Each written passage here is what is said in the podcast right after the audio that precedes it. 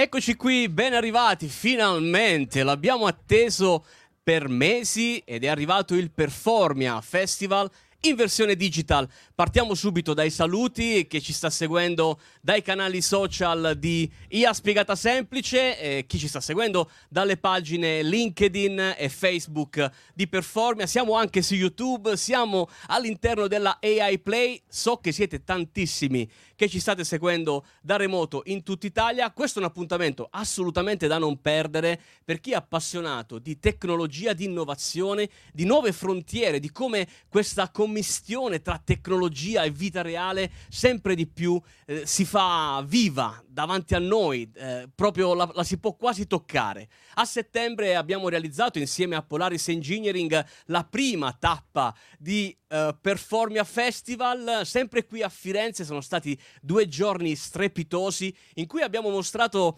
insieme agli artisti uh, le opere d'arte che sono state create direttamente tramite e grazie all'intelligenza artificiale, abbiamo fatto suonare le stelle, abbiamo realizzato nuovi dipinti grazie grazie alla tecnica del college e dell'intelligenza artificiale. Abbiamo assistito ad una opera teatrale grazie anche all'ausilio dell'intelligenza artificiale. Allora questo evento digital è di lancio per quello che sarà il festival di settembre 2022, ma già qui scopriremo alcuni dettagli incredibili. Tra l'altro c'è qua un po' di aerei che ci passeranno ogni tanto qui in testa e sentirete il rombo dei motori con questa spettacolare cappella e cupola che, uh, ci, che è alle nostre spalle. Abbiamo pensato anche ad una groom perché è sempre in costruzione l'arte, no? E oggi in questa giornata potremo apprezzare davvero come la tecnologia sta generando nuove forme, nuove forme di arte. Come diceva uh, um, qualcuno, la tecnologia quando è davvero avanzata rischia di sembrare una magia. E allora oggi cercheremo insieme agli ospiti di mostrarvi come questo può essere diverso, può essere interpretato in maniera magica, ma poter toccare con mano quello che c'è dietro le quinte. E allora iniziamo subito. I ringraziamenti li abbiamo fatti, i saluti anche. Io partirei dando eh, subito il benvenuto al presidente del Polaris Engineering, Paolo Attanasio e a Mil- Michele Marchioni di Polaris Engineering. Ben arrivati, microfono 2 e 3. Eccovi qua. Oh, vi sedete? Ah, vedete? Come state? Sì. Ciao, buongiorno. Devo dire che buongiorno il sole vi fa più belli. Ma... non scherzare, dai. va bene, va bene. Allora, Paolo, intanto grazie per aver organizzato ancora una volta questo appuntamento siamo qui a Firenze eh, all'interno di, una, di, uno scenario incredibile, ma io prima di partire con gli artisti e con quello che sarà il percorso del Performia, volevo sentire da te qualche aggiornamento su Polaris a livello insomma, societario. Che sta succedendo all'interno dell'azienda? Ah, ci sono tante sorprese. Intanto ti ringrazio te Giacinto di essere di nuovo con noi.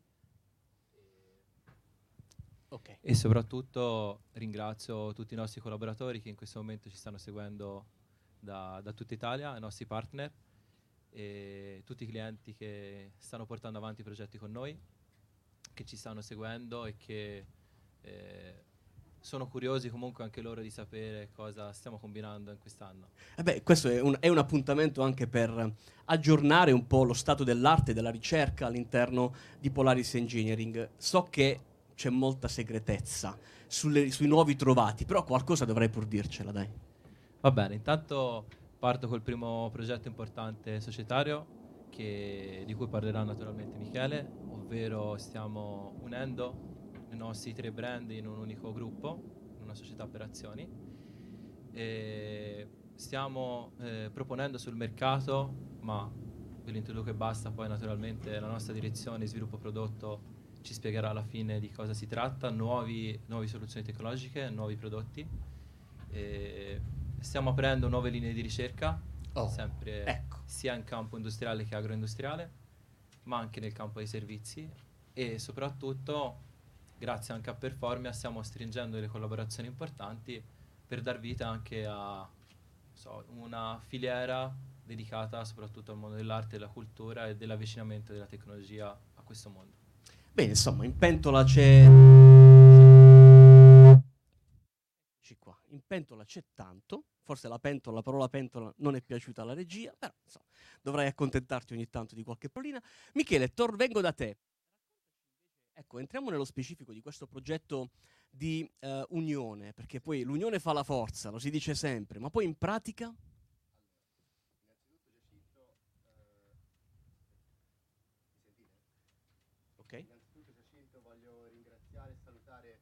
Alessandro Cinerini, il nostro CFO, che oggi purtroppo non è potuto essere con noi due.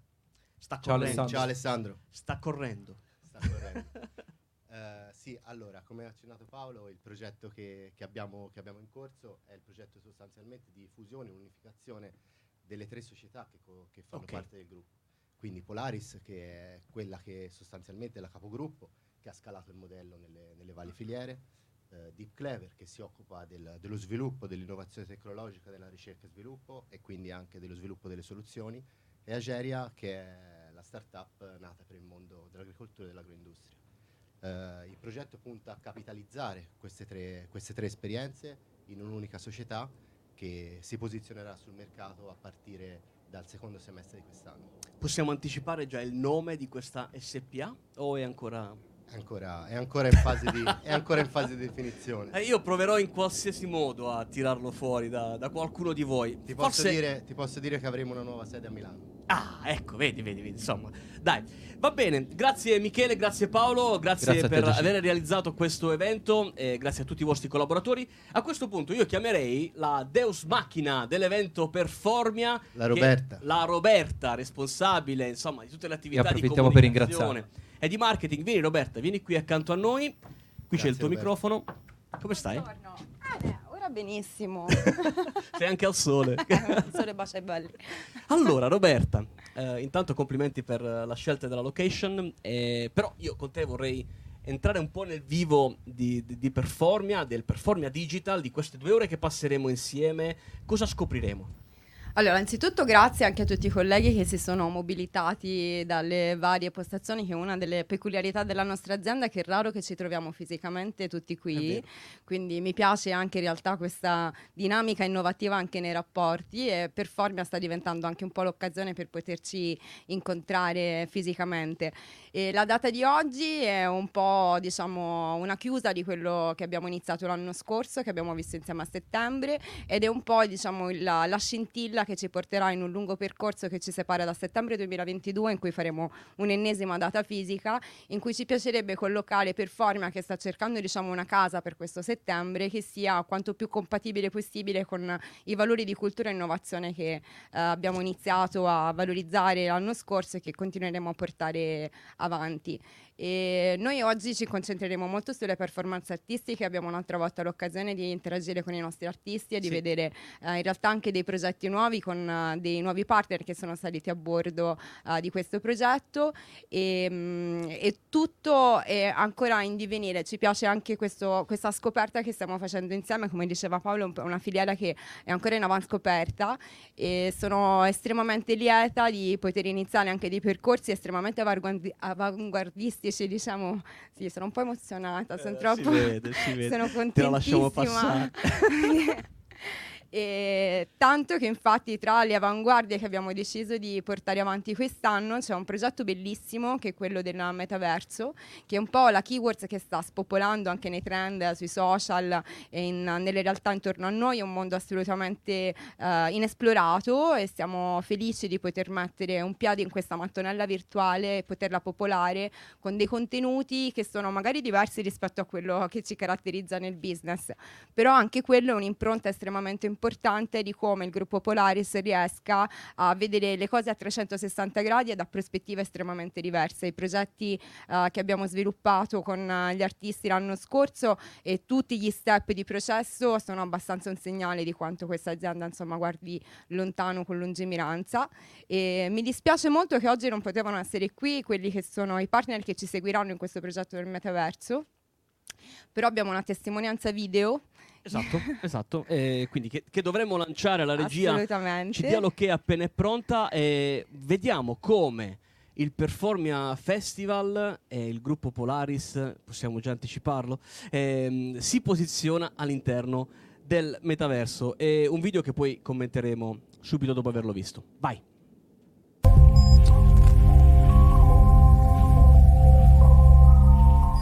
Buongiorno a tutti, io sono Marco Papale, Head of Innovation in Wunderman Thompson e sono felice di essere oggi qui per dare il mio contributo a Performia.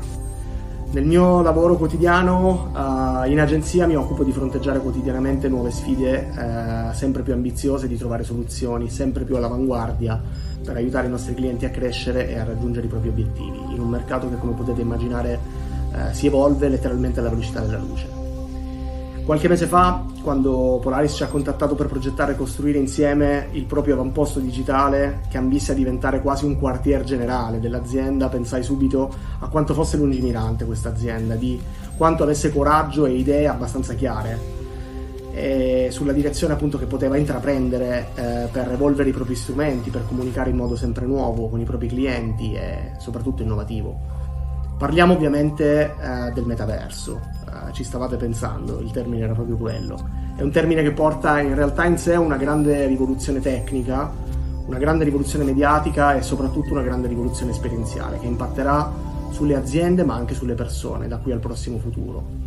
Alle aziende sicuramente offrirà la possibilità di integrare nei propri spazi di comunicazione tradizionali dei non luoghi virtuali eh, che assumeranno caratteristiche polifunzionali eh, in cui poter incontrare i clienti, i propri prospect, in cui organizzare eventi e attività in maniera completamente immersiva. Dall'altra parte le persone eh, darà invece l'opportunità di entrare letteralmente nel mondo delle aziende, di conoscerle veramente da vicino, interagendo con nuovi strumenti, nuovi linguaggi o partecipando ad eventi come per esempio questo.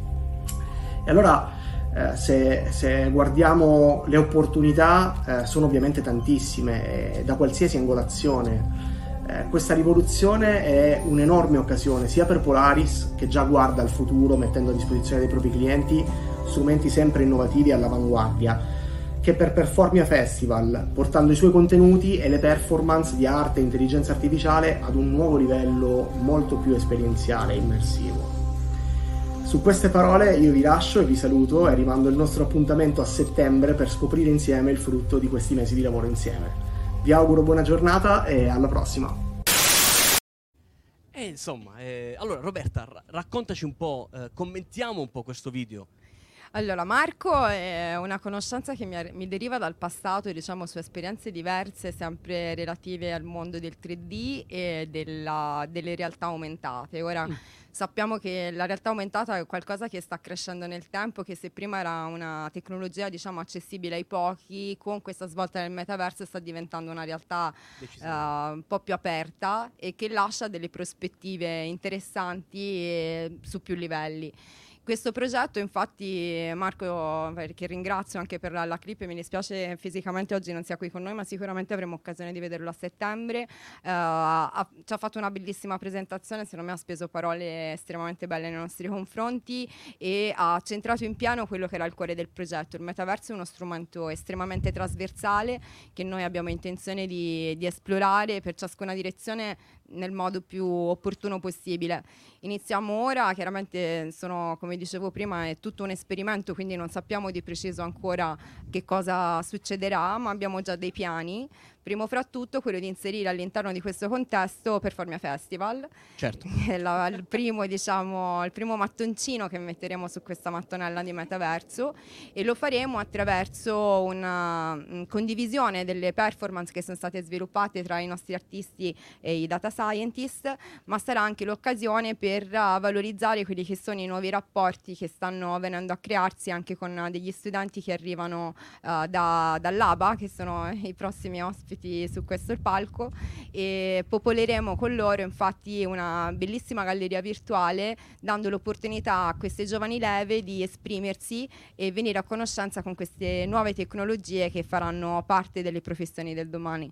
Esatto, e come diceva il buon Renzo Piano, come dice, il museo è un posto in cui bisogna perdere la testa. E allora vediamo se davvero con l'ausilio di Laba e di tutti i tecnici, data scientist di Polaris Engineering riusciremo a perdere la testa in questo metaverso e nel museo di Performia. Grazie, grazie Paolo, grazie Michele, grazie, grazie Roberta. Giacinto. Roberta resta qui con me eh, perché invitiamo qui sul palco eh, il direttore e il presidente del Laba, eh, Carlo Nigi e Domenico Cafasso. Prego, ben arrivati. Ecco qui, microfoni, così ci ascoltano anche da casa. Allora, io eh, già funzionantissimi. Buongiorno, buongiorno a tutti. Buongiorno a tutti. Ben arrivati. Allora, io Grazie. comincerei da te, Carlo, perché eh, dovresti innanzitutto raccontarci la Libera Accademia delle Belle Arti di Firenze. Questo è bello grosso, eh? Facciamoli passare. Facciamoli passare perché È un so qua. periodo che ogni tanto bisogna guardare anche. Ogni tanto sì. Purtroppo. Come nasce l'Accademia, quando e perché? Ora faccio un su, ormai l'Accademia sono più di 21 anni Certo. che è stata fondata. Eh, nasce, io faccio, sono, lavoro in questo settore da più di 35 anni, ho anche altre scuole, scuole paritarie qui in Toscana. E come la maggior parte dei grandi progetti nascano anche un po' per incontri fortuiti. Eh, circa 22 anni fa ho incontrato un professore, il professor Mauro Manetti, che è stato fino a due anni fa direttore della Laba, e ci incontrammo in una, una- una riunione, in un incontro fortuito e iniziamo a parlare di comunque allargare la mia attività imprenditoriale in un contesto completamente diverso dalle scuole medie superiori, perché a me interessava lavorare anche nel contesto universitario, Mm. perché la LABA è una- un'accademia legalmente Certo. riconosciuta. E insieme a un altro socio, Luciano Lazzari, costituimmo 21 anni fa la Libera Accademia di Belle Arti. E partimmo in una sede diversa da quella attuale e dopo circa due anni ci siamo trasferiti dove siamo adesso facendo tutta una serie di interventi, insomma Roberta l'ha vista e niente, abbiamo iniziato a lavorare in un contesto, in un mercato completamente diverso, Eh, lavorando in, nel mondo artistico, addirittura oggi insomma prima Roberta accennava del discorso del metaverso, noi vent'anni fa avevamo ancora il Dipartimento di Scultura e di, e di Restauro, perché in questi 21 anni, come sempre succede, le cose cambiano, il mondo si evolve e come Accademia ovviamente abbiamo l'obbligo e il dovere di rimanere agganciati, Agganciati. a tutte queste novità. Questo è un po' ecco, in pillole come nasce l'Accademia, come si è sviluppata e, Ok, e ok. come è allora- diventata oggi. Al- a questo punto chiedo a Domenico Cafasso, che è il direttore eh, della- dell'Accademia, eh, quali sono i percorsi che l'Accademia ha pensato in questa ottica di innovazione per i vostri studenti. Intanto anticipo che gli studenti da voi sono in stanze, in classi da massimo 20 persone. Questo mi ricorda l- la scuola superiore, quindi insomma il contesto più o meno è quello che si vuole richiamare. Sì, esatto. ehm, quello che l'ABA ha pensato sin da subito eh, è stato proprio creare delle situazioni eh, tali da poter con- tener conto dell'esigenza del singolo allievo, perché siamo in settori particolari, in settori innovativi. Eh, da sempre abbiamo guardato all'arte sotto l'aspetto dell'innovazione, attivando poi quelli che sono i dipartimenti Certo. che ancora ci stanno accompagnando, che sono fotografia, grafica multimediale, ehm, design, eh, cinema e audiovisivi, fashion design, ecco.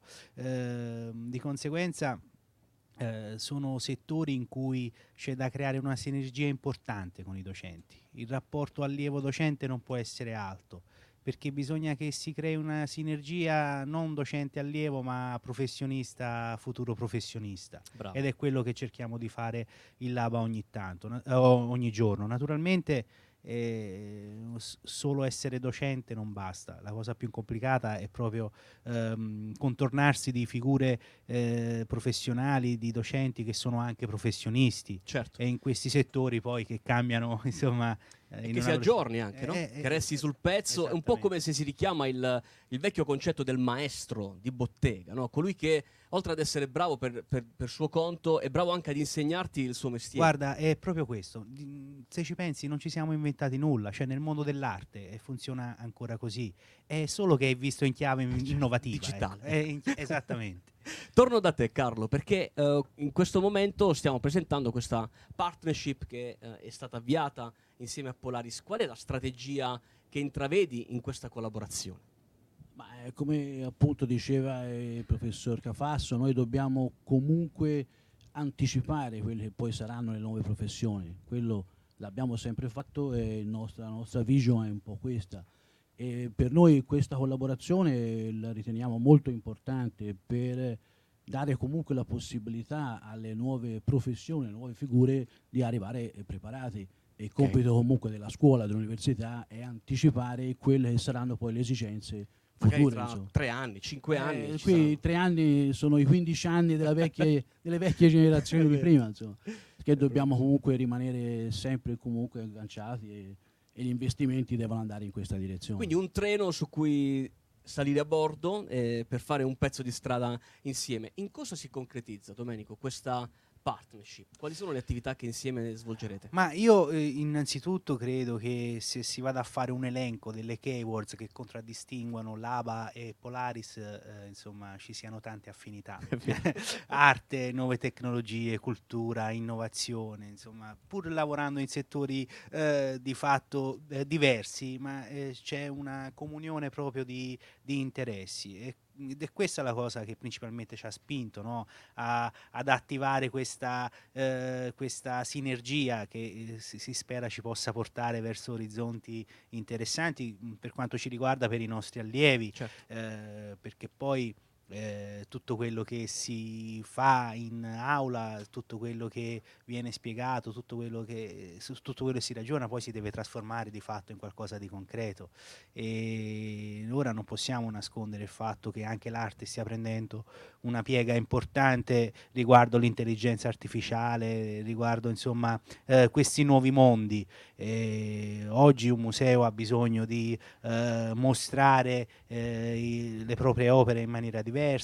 Gli stessi libri hanno la necessità di creare delle sinergie insomma, multimediali all'interno del, eh, del testo stesso e il metaverso eh, sarà un posto che andrà arredato. Ora insomma, e in qualche modo ci serviranno figure capaci di arredarlo questo mondo non mondo e noi stiamo lavorando per questo e una sinergia con Polaris eh, è sicuramente un qualcosa che eh, ci può far crescere in maniera importante rispetto a questa idea, a questo concetto che abbiamo anche di formazione artistica. È un po' come anche poi Roberta, no? la possibilità di dare spazio agli studenti per mettersi alla prova subito, no? sempre nel concetto del maestro, ricordo quando si andava in bottega, quando era in prossimità di chiusura, no? Qua- ti dava la possibilità di usarla l'ascia, no? E quindi di Cosiddetto training a- on the job. no? Esattamente, allora come funzionerà questa partnership? Allora, noi abbiamo mm, un piano diciamo, di comunicazione piuttosto ambizioso quest'anno e abbiamo voluto arricchirlo appunto con la collaborazione un po' per, tra virgolette, perdonami il termine, sfruttare la- eh, la, mm, le- questi giovani leve perché sono ancora molto freschi, quindi Certo. hanno sicuramente una- un tipo di apertura mentale eh, ancora svincolata rispetto a delle logiche che magari noi che lavoriamo da più tempo nel settore abbiamo ancora, quindi sicuramente una boccata d'aria fresca per eh, tutta la parte contenutistica e sempre a cornice del festival perché appunto quella di mh, Performi è un'occasione per creare della cultura intorno all'innovazione, una cultura intorno alla tecnologia e alle sue diverse applicazioni. Oggi come vi dicevo ci concentriamo parecchio sul mondo dell'arte ma mh, Performia non si estingue in questo. Se vi ricordate negli appuntamenti di settembre avevamo del- degli ospiti che hanno popolato delle giornate tematiche affrontando nel mondo del lavoro in diversi settori quelli che sono gli sviluppi e le applicazioni eh, più viste. Peraltro faccio un, un breve cenno tra i nostri data scientist che hanno partecipato al, mm, ai progetti artistici abbiamo David Govi che doppio fuga alle 8 Performia Festival perché oltre alla collaborazione con Giuseppe e alla creazione di questa bellissima macchina del collage Che eh, ha combinato? È, sta, mm, è nata un bel rapporto sinergico con Libra, che sono dei ragazzi che sono stati con noi ehm, sul palco di Performia Festival e ci hanno fatto vedere questo mondo dei droni, con cui si avvierà un progetto che consentirà, sono molto felice, soprattutto lui, eh, che ha una passione diciamo, per tutto il mondo della vinicoltura, di vedere applicata diciamo, tecnologia e vinicoltura in un solo progetto che lo coinvolgerà per eh, diverso tempo. Allora, Quindi... un, vi- un vino intelligente, per un vino più intelligente. esatto. Va bene, va bene. Allora io a questo punto eh, non so se c'è già un, disponibile una pagina su cui poter applicare Eh, per gli artisti. intendo. allora, gli arti- ah, questo an- eh, ancora no, questo è esatto, è l'ultimo punto che so, sono un po' prolissa, lo so, ma lo, lo dicono tutti.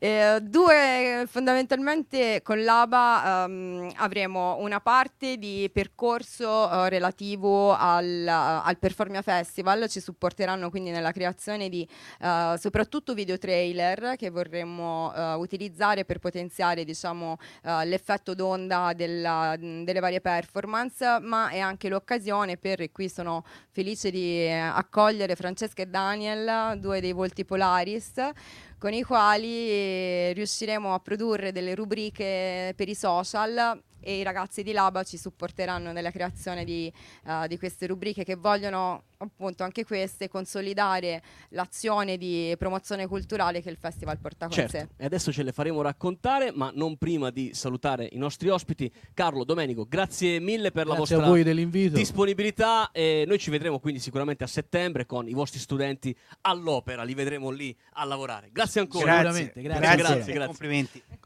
Allora, nel frattempo facciamo preparare anche Francesca, così venite qui sul palco. Eccovi qui. I nostri allora, volti Polaris. Che... Ben arrivati. Qualcuno di voi è emozionato Grazie, per caso? Tutti, sì. Da Daniel, morire, da morire, ti, da vedo, morire. ti vedo proprio teso come una... una corda di violino. Francesca, ben, ben arrivata. Grazie. Allora, queste rubriche nascono quindi dall'esigenza di continuare l'arte di divulgare la tecnologia all'interno del mercato. Esattamente, posso andare io Franci, grazie. Esattamente, cioè, eh, volendo addolcire la pillola, l'input principale è proprio questo. La realtà dei fatti è che tutto nasce da due fattori principali. Uno è il nostro ambiente di lavoro, che ci stimola costantemente a applicare versatilità, creatività e collaborare oltre quelle che sono le mansioni tipiche dei nostri ruoli. E quindi da qui l'idea. Il secondo fattore ovviamente è Roberta e la sua enorme spinta creativa, la sua capacità di coinvolgerti anche in attività che, ti possono, che possono sembrare completamente distanti dalle nostre... Perché tu ti occupi in azienda di... Io sono il responsabile delle risorse umane, quindi fondamentalmente io, per usare un termine di Alessandro, non, eh, di Cenerini, io non produco fatturato ma lo faccio evaporare anche abbastanza rapidamente. Però, È proprio da Alessandro questo un saluto.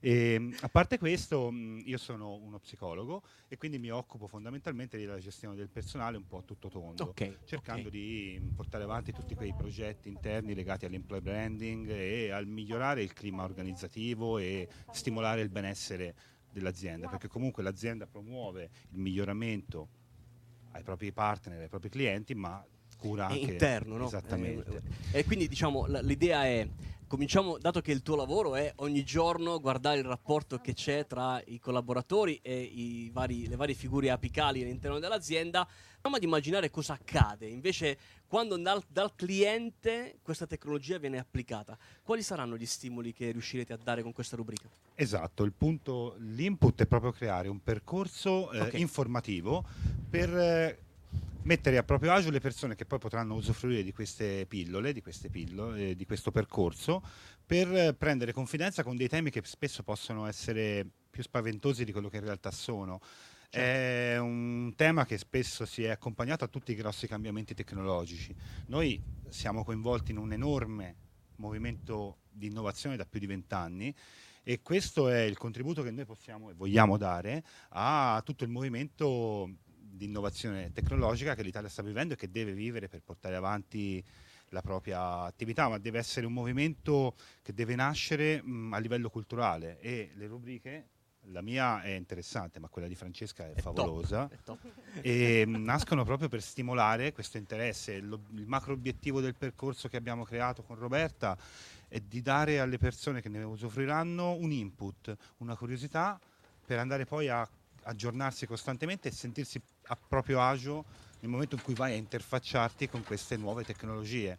Perché lo sbaglio che non deve essere fatto, in questo l'azienda è incredibilmente sensibile, è di non offrire ai propri clienti, ai propri partner degli strumenti senza il dovuto e necessario momento di affiancamento iniziale, perché ogni novità purtroppo tende, questa è una cosa che è insita nella natura umana, Certo, tende a spaventarci, a crearci sì. un minimo di inquietudine.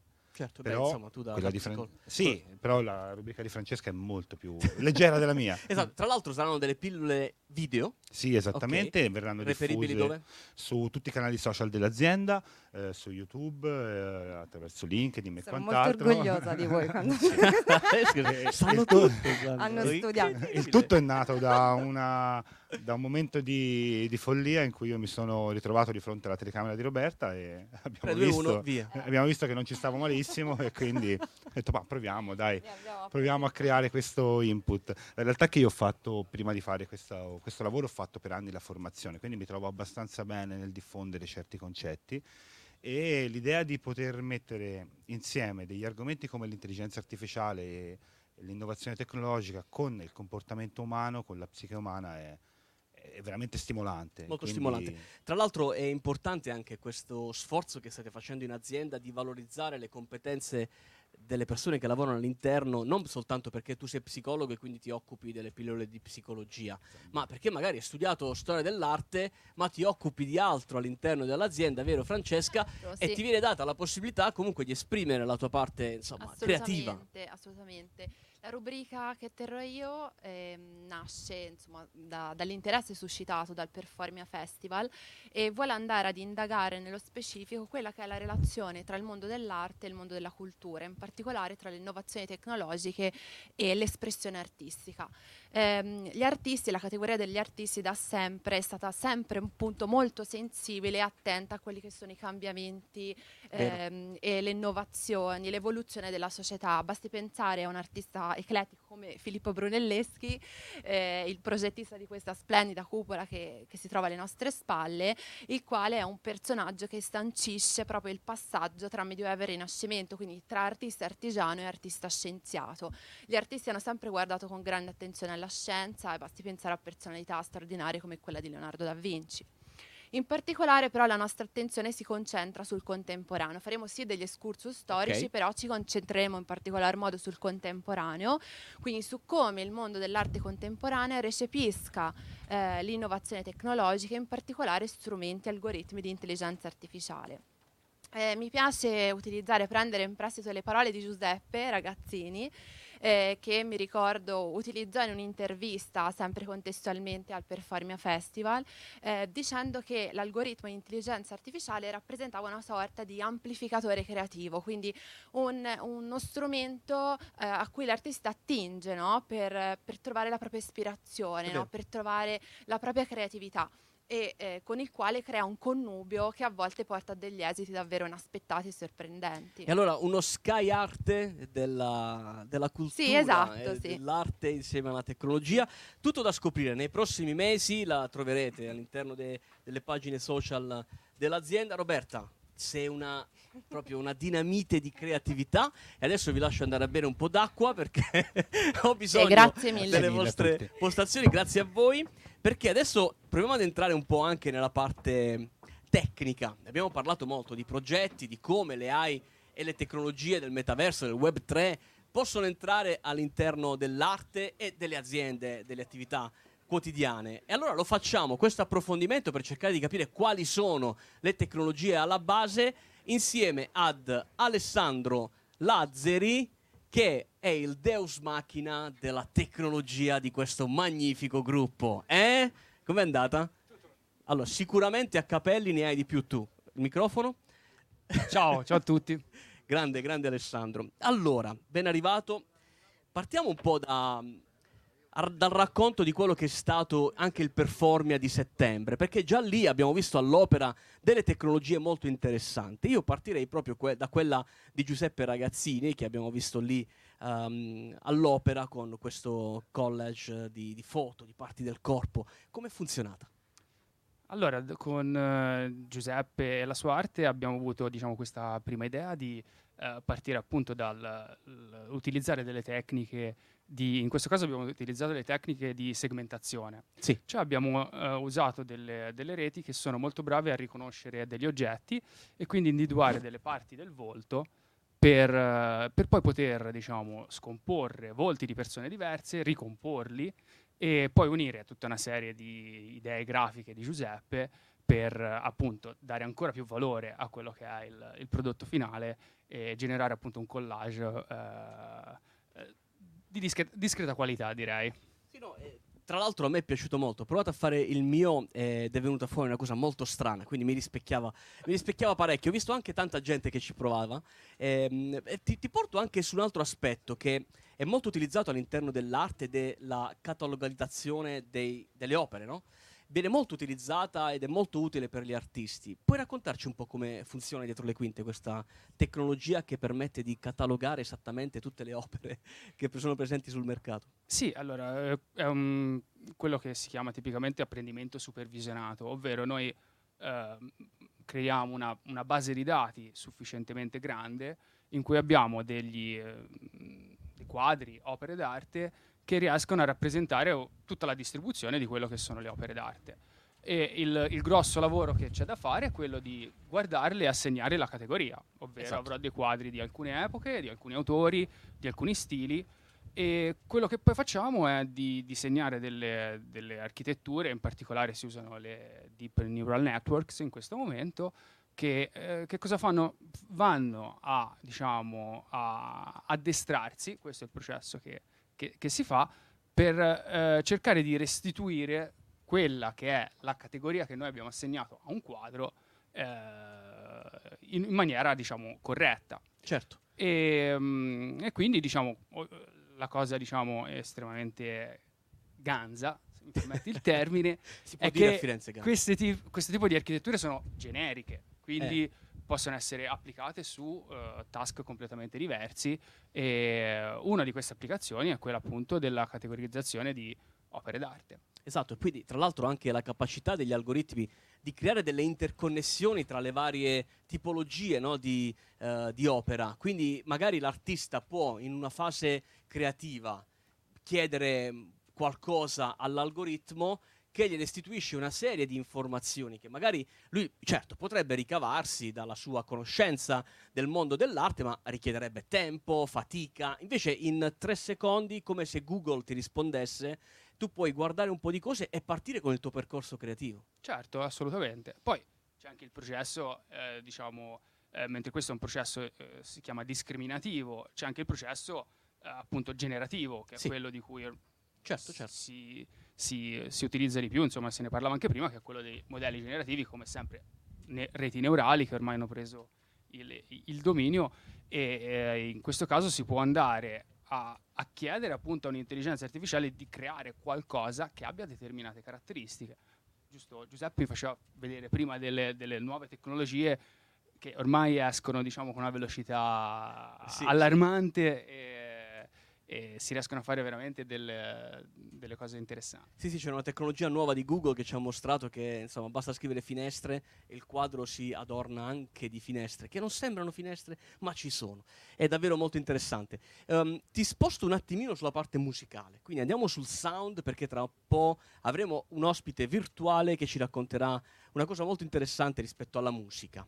Abbiamo visto a settembre le stelle, che magicamente suonavano musica. Come è stato possibile?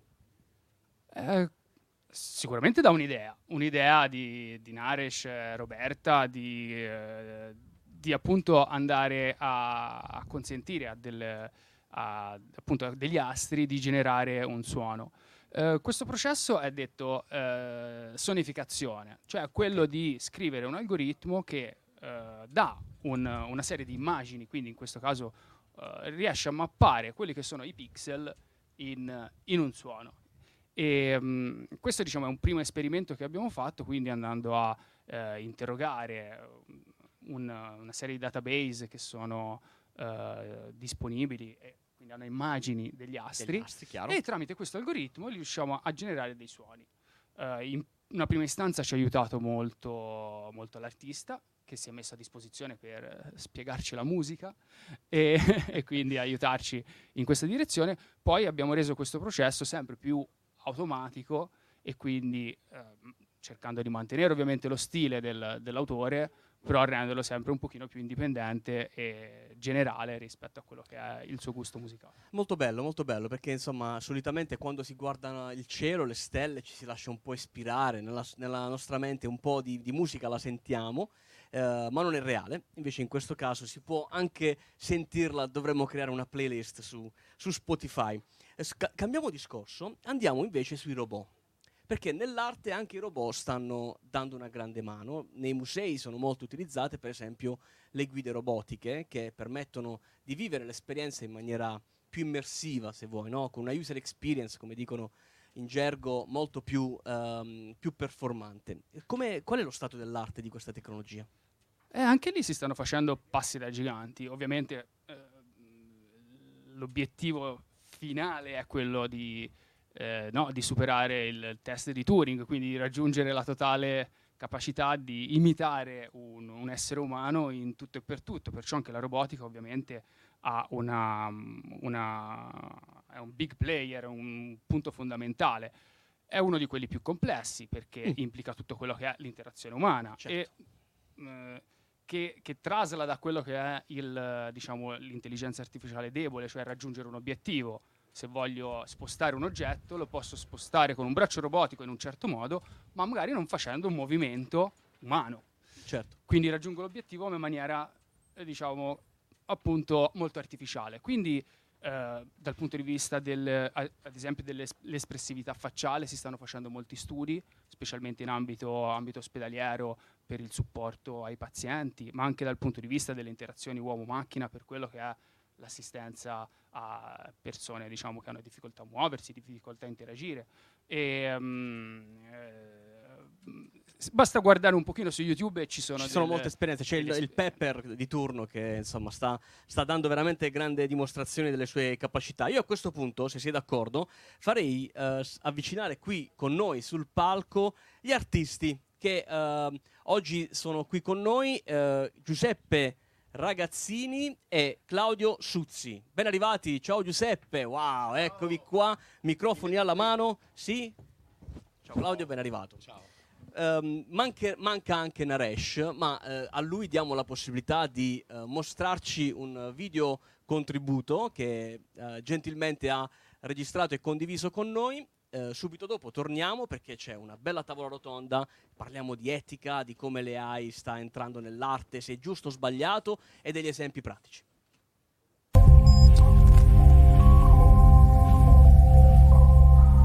Ciao, io sono Naresh Ran, professione musicista e produttore e da circa un anno sto collaborando con Polaris per un progetto ambizioso e contemporaneo. Stiamo cercando di trovare un punto di incontro tra arte e tecnologia basandoci appunto sul lavoro della ditta sulle intelligenze artificiali. Eh, è partito tutto da una piccola idea, cioè quella di creare un astrolabio intelligente che oltre a individuare le costellazioni nella volta celeste riuscisse in qualche modo a sonorizzarle. La seconda fase di questo progetto è stata realizzare un prototipo che ha visto protagonisti una serie di suoni che ho raccolto in una banca dati, dei loop di, di suoni melodici di diverso tipo, dai più rumorosi ai più diciamo armoniosi, da cui l'astrolabio intelligente potesse attingere per associarli alle costellazioni che avevamo scelto da identificare nella volta celeste.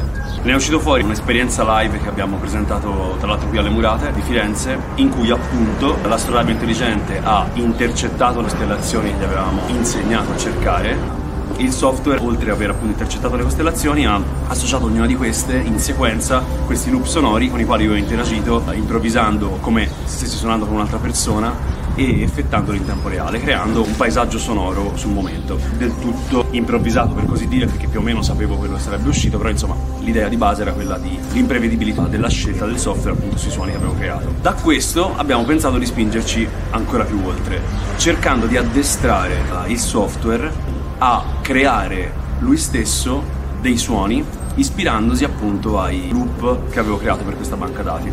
E quindi li abbiamo creati ancora di più in modo tale che l'intelligenza artificiale potesse avere più materiale per addestrarsi appunto riuscire a diventare autosufficienti. Tutto questo ha un nome che è Desidera che è un termine appunto dell'accezione antica marinaresca che si riferiva appunto quando i marinai cercavano le stelle per, per orientarsi.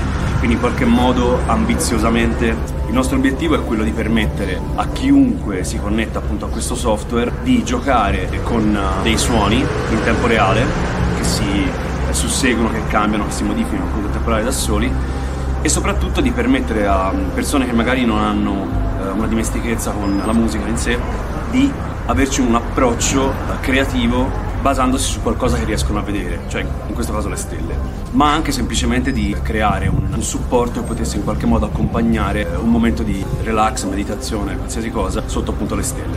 È il nostro tentativo di orientare qualunque persona nel mondo sonoro basato appunto sugli astri. L'ultima fase di questo progetto prevede una raccolta ancora maggiore di eh, suoni per rendere più variegata possibile la creazione di loop e soundscapes di questo software. E quindi abbiamo pensato di coinvolgere non soltanto il diretto interessato che ha pensato questa, a questo piccolo progetto, ma eh, anche di aprire la proposta di contribuire con dei suoni a tutti i musicisti che vogliono in qualche modo contribuire a questo progetto interessante con il loro sound, in modo tale che il software diventi più aperto e completo possibile. Per qualunque Sound Maniac in ascolto potete contribuire mandandoci dei suoni o quello che volete al link in sovrimpressione. Purtroppo non sono fisicamente presente, ma ci tenevo a ringraziare tutte le persone che stanno rendendo possibile questo progetto. Estremamente interessante per me, soprattutto perché è completamente diverso da tutto quello che ho fatto come musicista negli ultimi vent'anni. Grazie a voi che siete in ascolto e a chiunque contribuirà a questa cosa.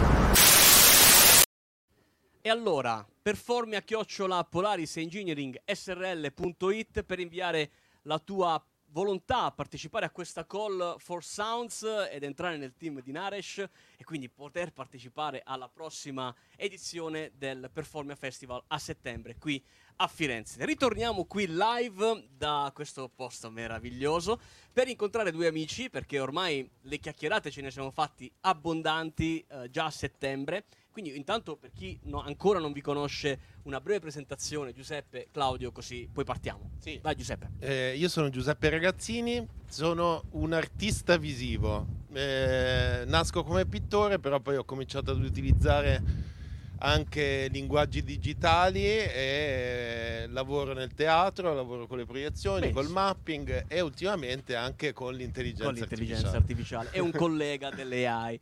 E questo termine ritornerà nella parte finale. Claudio, a te. Allora, io sono Claudio Suzzi, regista, direttore artistico della compagnia Interazioni Elementari.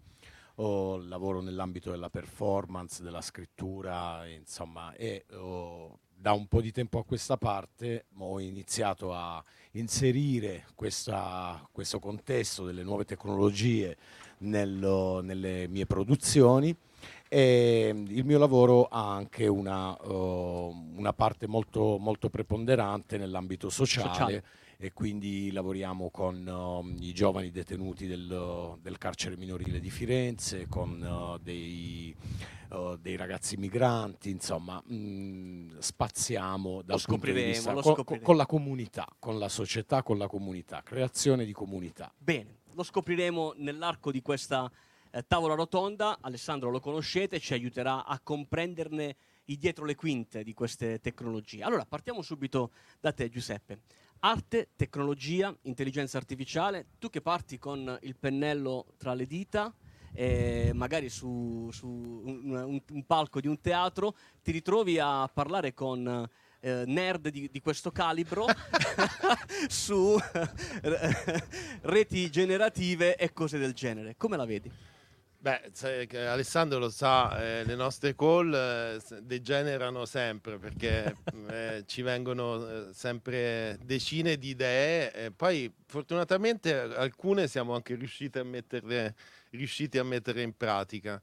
E arte e tecnologia è un bellissimo tema. io faccio sempre questo esempio, faccio eh, l'esempio del- di questi ultimi trimarani, queste imbarcazioni, sai, dell'America Sì, Scap, che hanno questi, queste volare. ali laterali, no? che si- aerodinamiche, che si chiamano foils, no? che gli permettono letteralmente di prendere il volo, cioè vanno a più di 100 km all'ora.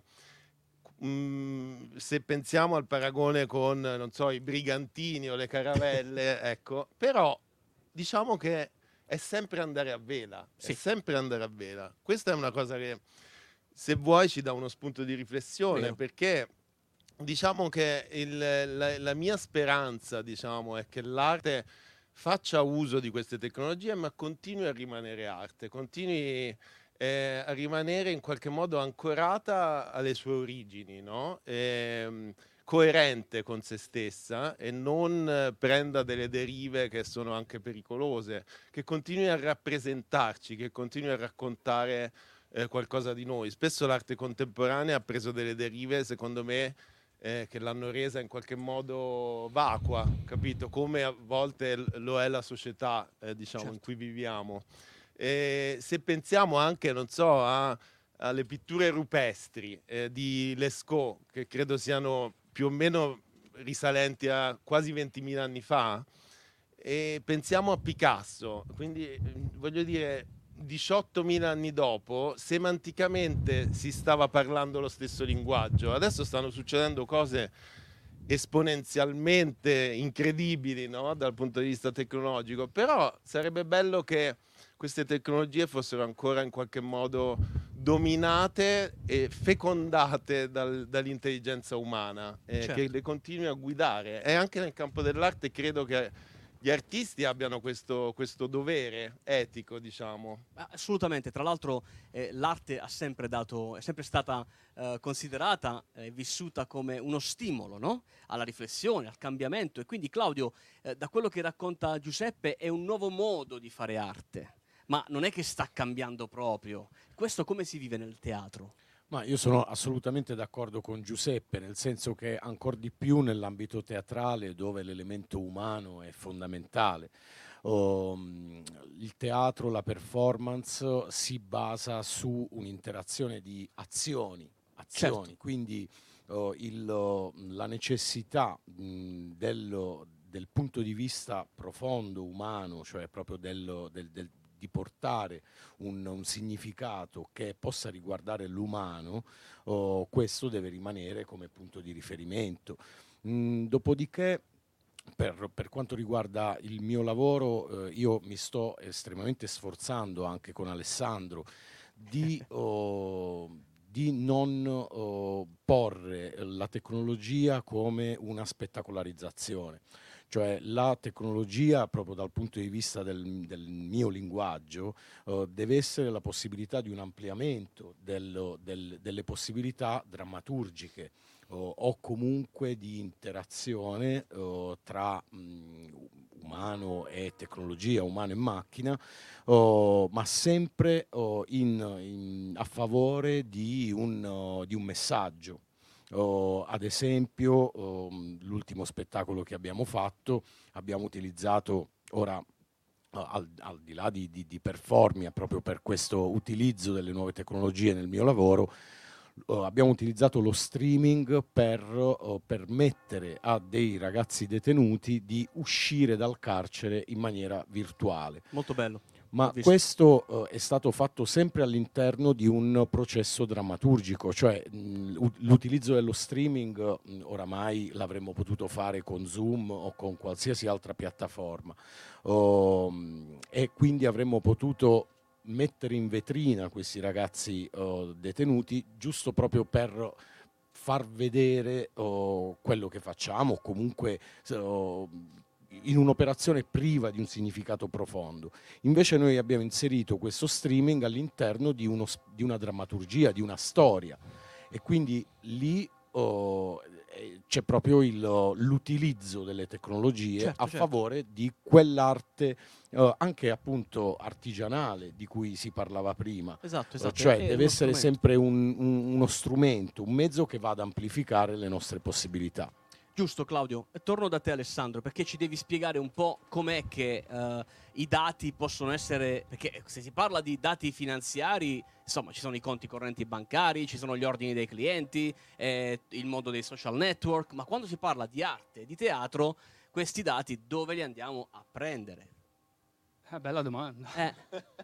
No, adesso non è che tu hai, insomma, l- l- dici No, la tua. il- no? Allora, ehm, intanto m- faccio una parentesi, vorrei fosse breve, ma non lo è, su quello che hanno giustamente detto eh, Claudio e Giuseppe, cioè sul fatto, vo- volevo mh, puntualizzare una cosa sul fatto che eh, cioè, l'arte mh, in questo momento stavo pensando si può vedere in due modi, cioè un modo diciamo generativo, cioè di quello che fa Sì. l'autore, l'altro è quello dell'usufruitore, cioè che, che lo guarda. Cioè, il- in questo momento l'intelligenza artificiale, in particolar modo le GAN, ehm, eh, generano, quindi apprendono come generare arte in un modo che è ancora distante da quello che è il processo umano, ovvero eh, le GAN sono addestrate in un gioco di competizione, cioè ho una rete che genera e una rete che fa da discriminatore, cioè mi dice questo generatore va bene o, va bene o non va bene. Quindi nascono per fregare. Ok? In questo caso, So- cioè proprio il loro processo di addestramento è fatto su questa competizione. Imitare e... Esattamente, per imitare, cercano di imitare, ma cercano di mettere in difficoltà il difficoltà, discriminatore. certo. Il processo generativo di un artista è totalmente diverso. Cioè, nasce da emozioni, nasce da esperienza, nasce da tutta un'altra serie di, di fattori. Eh, e questo, secondo me, è il- eh, un grande valore aggiunto che l'artista, innanzitutto, non può ancora essere, ma nemmeno allontanato dallo scopo. Ma eh, dall'altro, per quello che riguarda invece l- più la mia professione, è, è quello che si diceva prima, l'astro. Cioè, cosa voglio raggiungere? Voglio eh, trasportare quella che è quella che si chiama intelligenza artificiale debole, cioè il mero risolvo un task, faccio qualcosa, a narrow AI. arrivo a quello che è l- Certo. l'intelligenza umana. E ritorno alla domanda, scusa, ho No, no, rubato ma qualche è minuto. puntualizzato, hai fatto benissimo. ehm, mentre ne parlavano mi ci sono intrippato, me lo, lo dovevo dire. Te l'ho detto che è così. Per quanto riguarda il dato, Il dato. è ovvio, il dato è qualcosa che dobbiamo tutelare nella maniera più assoluta. Perché? Perché il dato proviene da un'attività umana e eh, bisogna proteggerla, bisogna tutelarla. In, in certi ambienti è un grande freno per l'intelligenza artificiale, vediamo le applicazioni mediche, ovviamente lì il dato è sacrosanto. Eh, anche però nel processo di generazione dell'arte, perché posso usufruire dell'arte di altre persone a mio piacimento. Tra Mm. l'altro, nel momento in cui faccio apprendere un'intelligenza artificiale, eh, non è che memorizza l'arte, ma la trasforma in una serie di, diciamo, di numeri, di matrici, quindi non è più nemmeno an- possibile identificare l'opera d'arte che ho usato per addestrare una rete all'interno del mio modello. Quindi è una situazione estremamente delicata. In Delicata. questo momento, diciamo, usufruiamo tantissimo di quelli che sono i database pubblici, quindi queste collezioni di gigabyte e gigabyte. Eh, nel momento in cui le persone vogliono partecipare, bisogna mettere al corrente di quello che accade. Eh, non- non è banale, Certo, però è giusto infatti. farlo. Sì, sì, no, è importante, è importante. Tra l'altro ti raccontavo prima dietro le quinte, prima di iniziare, la nostra esperienza in quel di Cannes all'interno dello stand di una famosissima azienda che ci sta ospitando anche per la, diretta quest'oggi. E, mh, vedevamo appunto la, la generazione di un, di un disegno che iniziava a muoversi. E prima che tutto questo accadesse c'era proprio quello che dicevi, mi autorizzi a utilizzare il tuo disegno per un'attività di ricerca? E, dove- e te lo chiedevano, cioè dovevi dire di sì, perché altrimenti non lo utilizzavano. Quindi questo è sicuramente molto importante. È innegabile che l'arte, insomma, le, le prova tutte le tecnologie. Quello che sta accadendo adesso con la blockchain e con gli NFT, un po' ne danno la dimostrazione. Stanno nascendo artisti che disegnano adesivi che valgono un centesimo, ma che poi in blockchain e sulle catene valgono decine di milioni di dollari.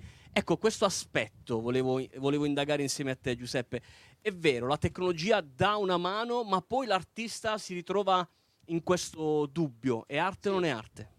Sì, io sono dell'idea eh, che la stessa cosa eh, è sempre successa in qualche modo, anche con l'arte contemporanea. Vero. Voglio dire, quando no, qualcuno fa una schifezza e magari viene venduta a 20 milioni di euro perché è stata, diciamo, in qualche modo esaltata dal critico di turno, no? Eh, un po' su- succede la stessa cosa. È vero, poi in questi momenti di sviluppo eh, esponenziale, è vero che ci sono anche delle fasi di saturazione di orrori, perché questa cosa degli NFT ha anche prodotto una serie di manifestazioni orrende. ecco, diciamo. Però eh, io mi trovo spesso eh, ancora, diciamo, eh, la gente non sa cos'è un NFT per lo più, Certo. diciamo. Però eh, se, e anche io devo dire che ci ho messo un po' di tempo, nonostante diciamo, eh, appunto, io faccio arte digitale da, da così tanti anni, a fare uno scatto proprio a, di Cambio di paradigma, questa come cate- si dice, no? Sì, questa categoria per cui una cosa eh, immateriale, eterea, diciamo, potesse essere venduta. Però poi se ci pensi eh, lo trovo sacrosanto. Voglio dire, eh, eh, se qualcuno fa eh, una bellissima opera, anche se immateriale, cioè con un linguaggio che peraltro è il linguaggio contemporaneo, che è quello del Sì, sì. digitale, lo fa con un'idea, lo fa con eh, eh, anche un dispendio, non necessariamente, eh, con un risultato estetico straordinario, perché questa cosa non può essere venduta? No? Io scherzando proprio quando dicono ma l'NFT è arte, eh, sono arte o non sono arte? Mi viene in mente, ti ricordi Boscov che diceva rigore è quando arbitro Quando arbitro fischia. fischia. Ecco, arte è quando è arte, cioè nel Vero, senso vero. se tu fai una bellissima cosa eh, è arte, se fai una scimmia pixelata e la vendi a 20 milioni di dollari c'è qualcosa che non va, ecco. C'è qualcosa che non va magari nel, nel processo di diffusione eh, della, del- diciamo, della tecnologia che poi si trasforma in un business, si va sul- nelle logiche proprio di, di mercato, di, di finanza quasi, Sì. no? Però è vero anche che ci sono delle piattaforme oggi che grazie all'NFT, alla blockchain, permettono ad artisti come te di poter certificare la propria opera. Prima questo, se non ti veniva davanti un, eh, un critico d'arte che diceva mamma mia Giuseppe Ragazzini che cosa hai fatto, il tuo quadro te lo tenevi a casa. Guarda, io quest'estate ho venduto il mio primo NFT, che è stato un risultato molto importante per me, perché era un precedente che per me, eh, che considero molto importante, con una società eh, appena nata eh, che si chiama Reason d'Art, che è quella che ha mappato l'Arco della Pace a Milano, Ok, sai che ok. adesso hanno messo in vendita nel metaverso.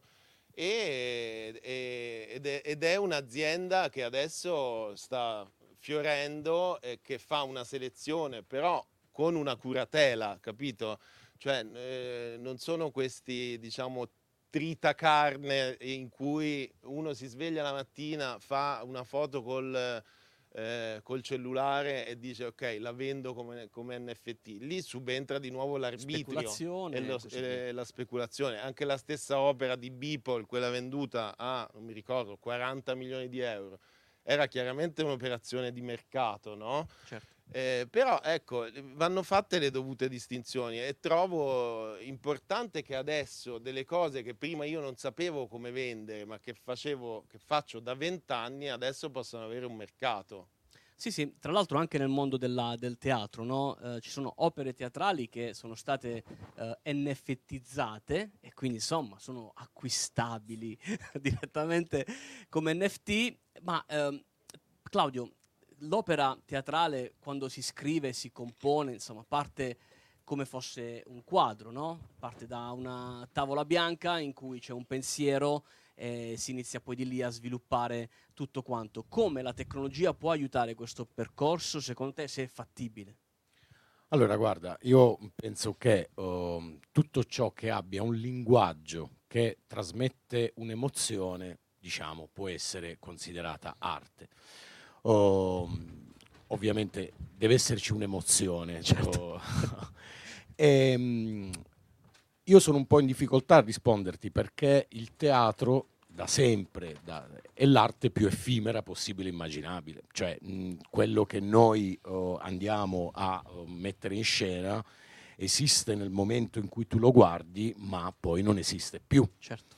Quindi, come dire, mh, eh, del- oh, tutta l'arte virtuale, appunto il metaverso e quant'altro, oh, il teatro, la performance ha bisogno dell'elemento umano, ha bisogno proprio del corpo, quindi tutto ciò che può essere trasportato deve oh, mh, oh, utilizzare eh, il linguaggio performativo, ma mh, se non c'è la presenza del corpo, del sudore o dello- de- de- dei Sì, muscoli. no, questo è chiaro, cioè insomma il robot che fa teatro ancora non me lo vedo. No, però ci sono delle forme di performance dove Con- ci sono delle insieme, interazioni, interazioni tra uomo-macchina, sì, sì, no? sì, appunto anche Bolle ha fatto con del- dei, mm, degli elementi meccanici, insomma. Oh, ma io sono oh, molto predisposto nel, nel seguire, ecco, nel seguire questa- questo, questo tipo di strada, soprattutto, ripeto, oh, in tutto ciò che può essere un'interazione con la drammaturgia. E per drammaturgia non si intende solo il dialogo, proprio la scritt- quello che si, si chiama scrittura scenica. Oh, ovviamente oh, poi nel teatro quelle cifre di cui parlavate si raggiungono molto molto raramente. Insomma quindi sono due mercati anche molto differenti. Mm, però ovviamente oh, come dire eh, eh, cioè deve essere un'acquisizione di valore che poi può tradursi in termini economici ma deve essere un'acquisizione di valore in ambito proprio artistico, e linguistico. Poi ovviamente, vedi, ti citavo questo oh, spettacolo che abbiamo fatto poco tempo fa con l'uso dello streaming. mh, i costi salgono molto, quindi ovviamente se uh, si vuole inserire un'opera poi nel mercato e si vogliono utilizzare delle nuove tecnologie e ovviamente i costi di produzione e i costi di vendita poi vanno a crescere uh, in maniera automatica Certo, certo. e questa è una scelta mh, diciamo dell'artista e È un tema importante. Tra l'altro li ascoltavo, eh, Alessandro, eh, dimenticandomi per un attimo che fossero artisti e immaginandomi di fronte a me due CEO di due aziende. Se tu as- li ascolti un attimo nella tua mente da capo, ti hanno tirato fuori i dubbi che hanno i manager italiani. Cioè, lui la mette dal punto di vista dei costi, no? E dice, sì, ok, tutto bello, però, insomma, attenzione, dobbiamo guardare come questa tecnologia ci può aiutare, ci deve stare il valore che arriva in azienda e capire quanto costa. Stessa cosa lui, è uno strumento in più, ok, lo utilizziamo come uno strumento in più. Cosa vi sta insegnando nel team tecnico questo tipo di approccio? Se vi sta insegnando qualcosa. Eh, un- sono delle considerazioni che si fanno tutti i giorni, perché nel momento in cui si va ad adottare una nuova tecnologia bisogna vedere eh, il beneficio che porta e, e quanto ci costa svilupparla, ma poi anche gestirla. E l'intelligenza artificiale non è, non è- non è da meno, anzi alle volte i costi di sviluppo possono essere anche eh, di mesi uomo lavoro, infrastrutture di un certo tipo perché non si fa a gratis, ok? E, e poi c'è ovviamente tutto quello che va in, in funzionamento, quindi c'è sempre bisogno di fare tutto un- uno studio di, eh, di processo, quindi di qual è il problema, come si va a risolvere e come cambierà poi la, la situazione nel momento in cui si introduce una te- nuova tecnologia. Un, un costo alle volte che non si, non si- non- non si va a valutare è quello banalmente, ora userò il termine distribuzione, però se io uso la mia intelligenza artificiale per eh, un problema aziendale in cui apprendo una distribuzione di dati e poi introducendo la tecnologia cambio tutto, l'intelligenza artificiale è già invecchiata, perché i dati si comportano in un nuovo, mo- in un nuovo modo a causa dell'introduzione dell'intelligenza artificiale stessa. Quindi c'è un processo, diciamo, che ehm, non è eh, plug and play. Certo, non è immediato. È, un processo di crescita, introduzione di tecnologia, eh, sempre studio costi-benefici e eh, gradualità.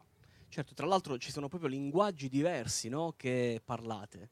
Eh, ve ne rendete conto? Cioè, quando il cliente arriva a parlare con un tecnico, solitamente si fanno un sacco di casini, scusate il termine, perché poi non ci si comprende. Perché si parlano lingue e si vogliono dire le stesse cose, ma sembrano diverse. Però è bello questo confronto perché ci aiuta anche a, a sottolinearlo.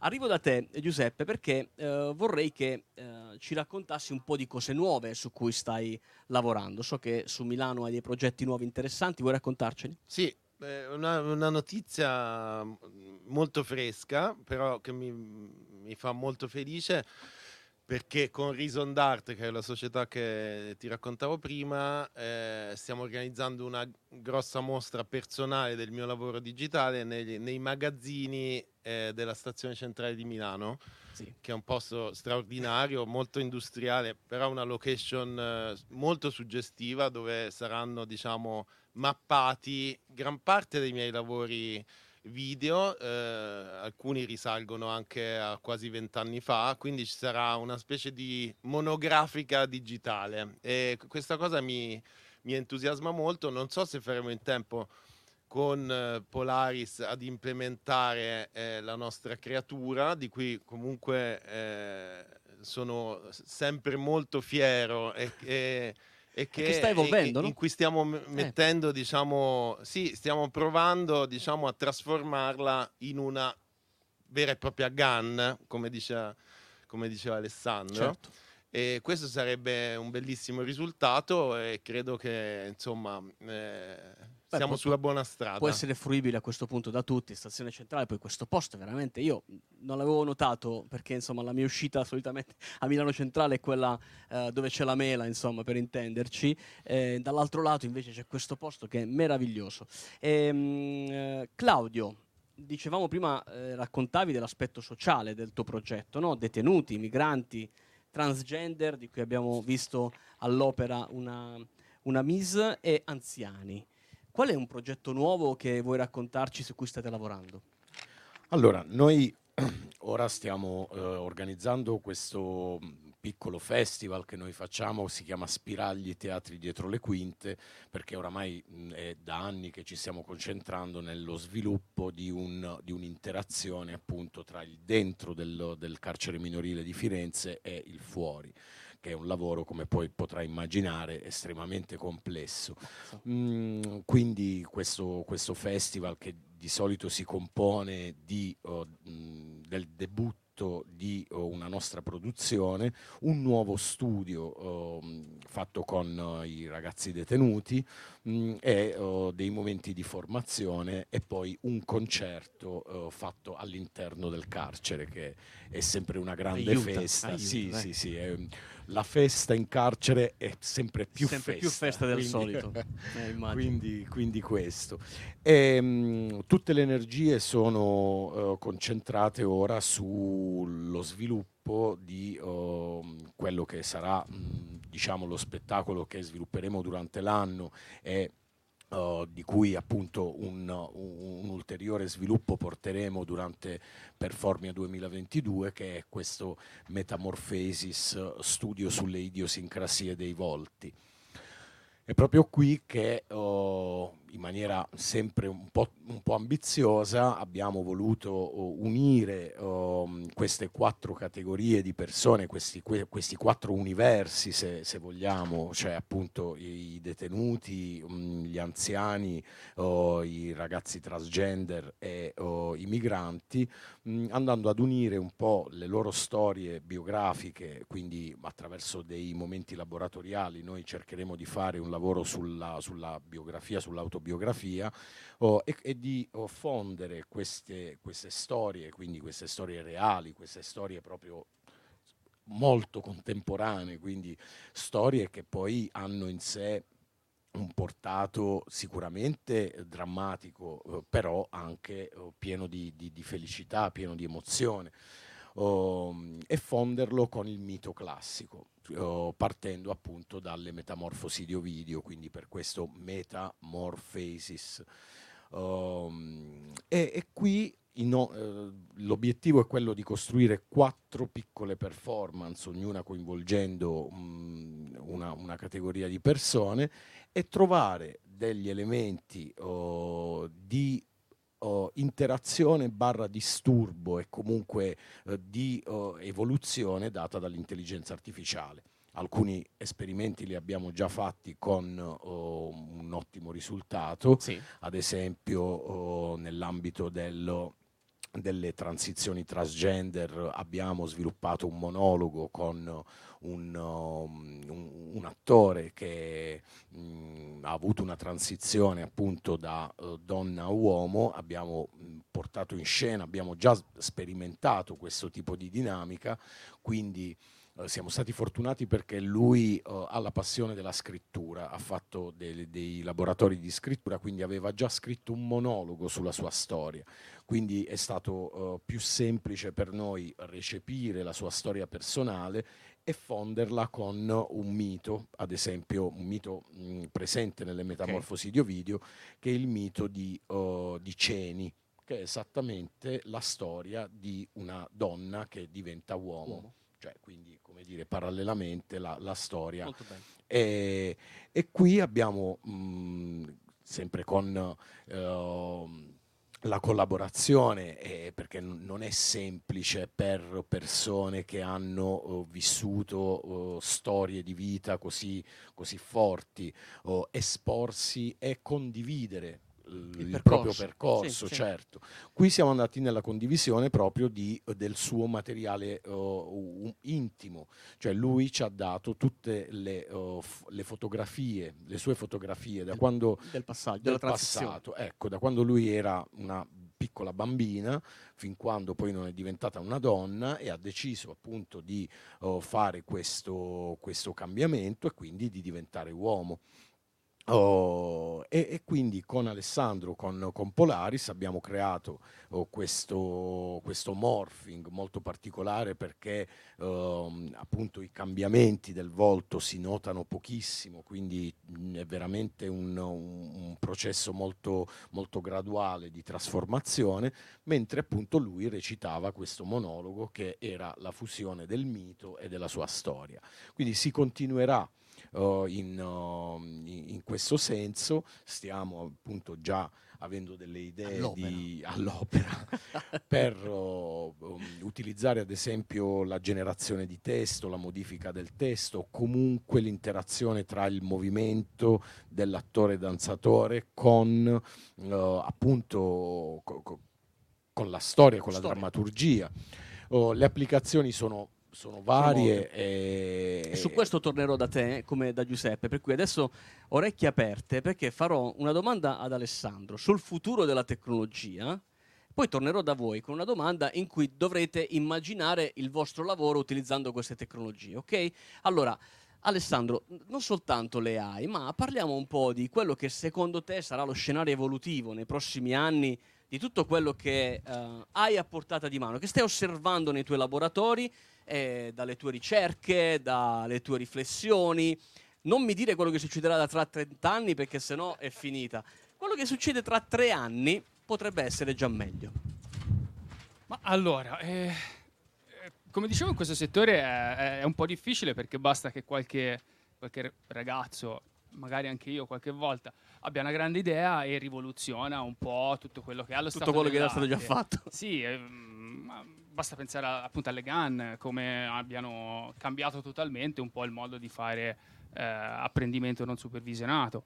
E mm, diciamo, in questo momento eh, potrebbe esserci una, una, secondo me potrebbe essere interessante riuscire a osservare un'inversione di marcia, cioè eh, in questo momento vanno sempre più modelli deep, modelli grossi, pesanti, eh, invece, eh, secondo me ci potrebbe essere un'inversione di marcia verso modelli più leggeri, eh, specialmente nell'utilizzo, per esempio, di quella che si chiama Edge AI, cioè ehm, diciamo, l'utilizzo di appunto, soluzioni su device più piccoli, Dispositivi, eh, certo. dispositivi a volte di frontiera, quindi con eh, minori capacità computazionali, eh, ma anche che richiedono quindi un minor trasferimento di dati, perché ovviamente se ho bisogno di immagini filmati li devo trasferire, se sono in un luogo come, dove ho una connessione bassa diventa tutto un problema. E eh, anche in questo caso, per esempio, si usano i, eh, delle tecnologie diciamo abbastanza recenti sono i super risolutori, cioè queste architetture che riescono a migliorare la qualità delle immagini e quindi essere adottati in compressione e poi miglioramento eh, dei dati. Quindi, E- primo aspetto possiamo dire, la capacità computazionale si, si decentralizza? Cioè lasciamo al centro il core dell'algoritmo e in giro qualche al- da qualche altra parte ca- capacità computazionale anche? Secondo me, proprio andare a, a sviluppare degli- a- delle strutture, degli algoritmi meno onerosi. Ok. Meno onerosi rispetto a, a quello che sono Anche a livello energetico? lo stato della- a livello energetico. Ovviamente a livello energetico, ehm, se, se confrontiamo il, con- il consumo proprio materiale eh, di un cervello umano e quello di una macchina, non c'è paragone e noi siamo, per fortuna, siamo molto più efficienti.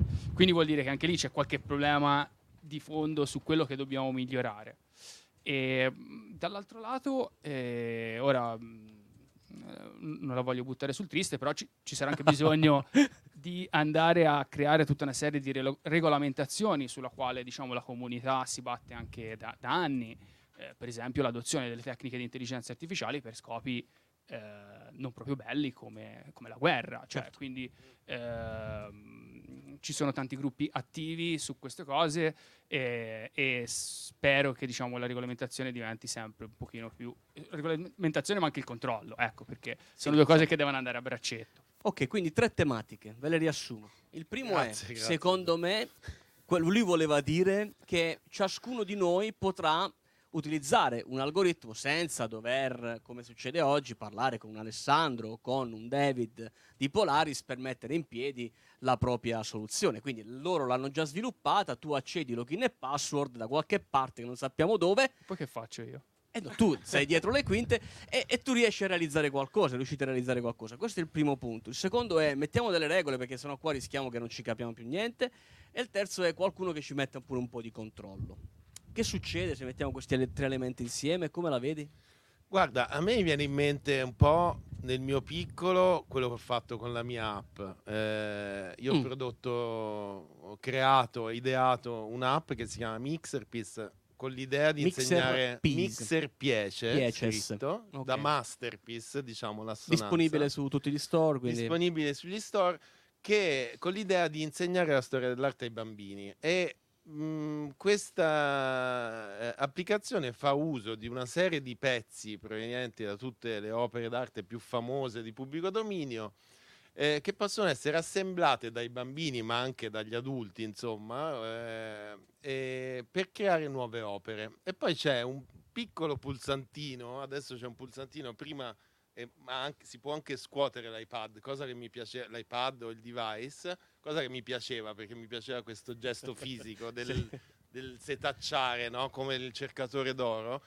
E è un algoritmo semplicissimo, però già se vuoi di intelligenza artificiale, andava a ricomporre eh, diciamo, la struttura originale con nuovi pezzi attinti dalle categorie che aveva usato l'utente.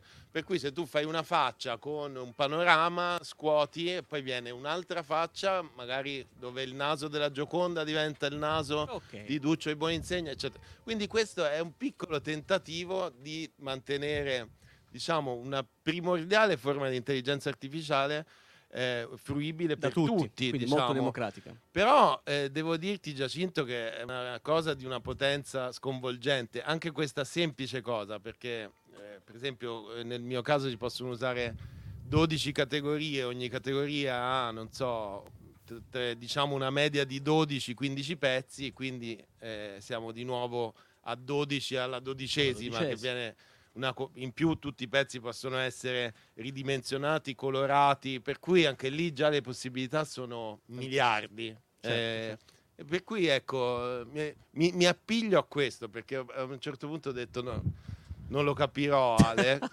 invece ho capito. Invece no, no, ho vedi. capito. Invece le- le- regolamenti e controlli secondo te serviranno, Giuseppe?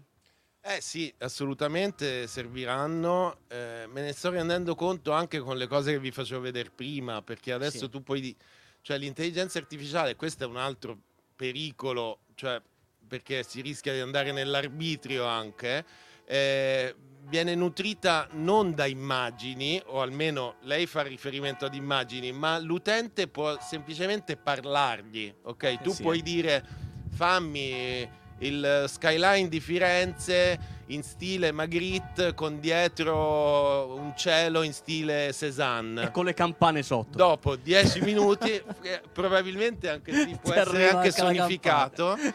E dopo 5-10 minuti, a seconda della potenza del tuo computer, c'hai una cosa che fa strabuzzare gli occhi Quindi tu, dici, quindi tu dici eh, che su- questa opera di chi è?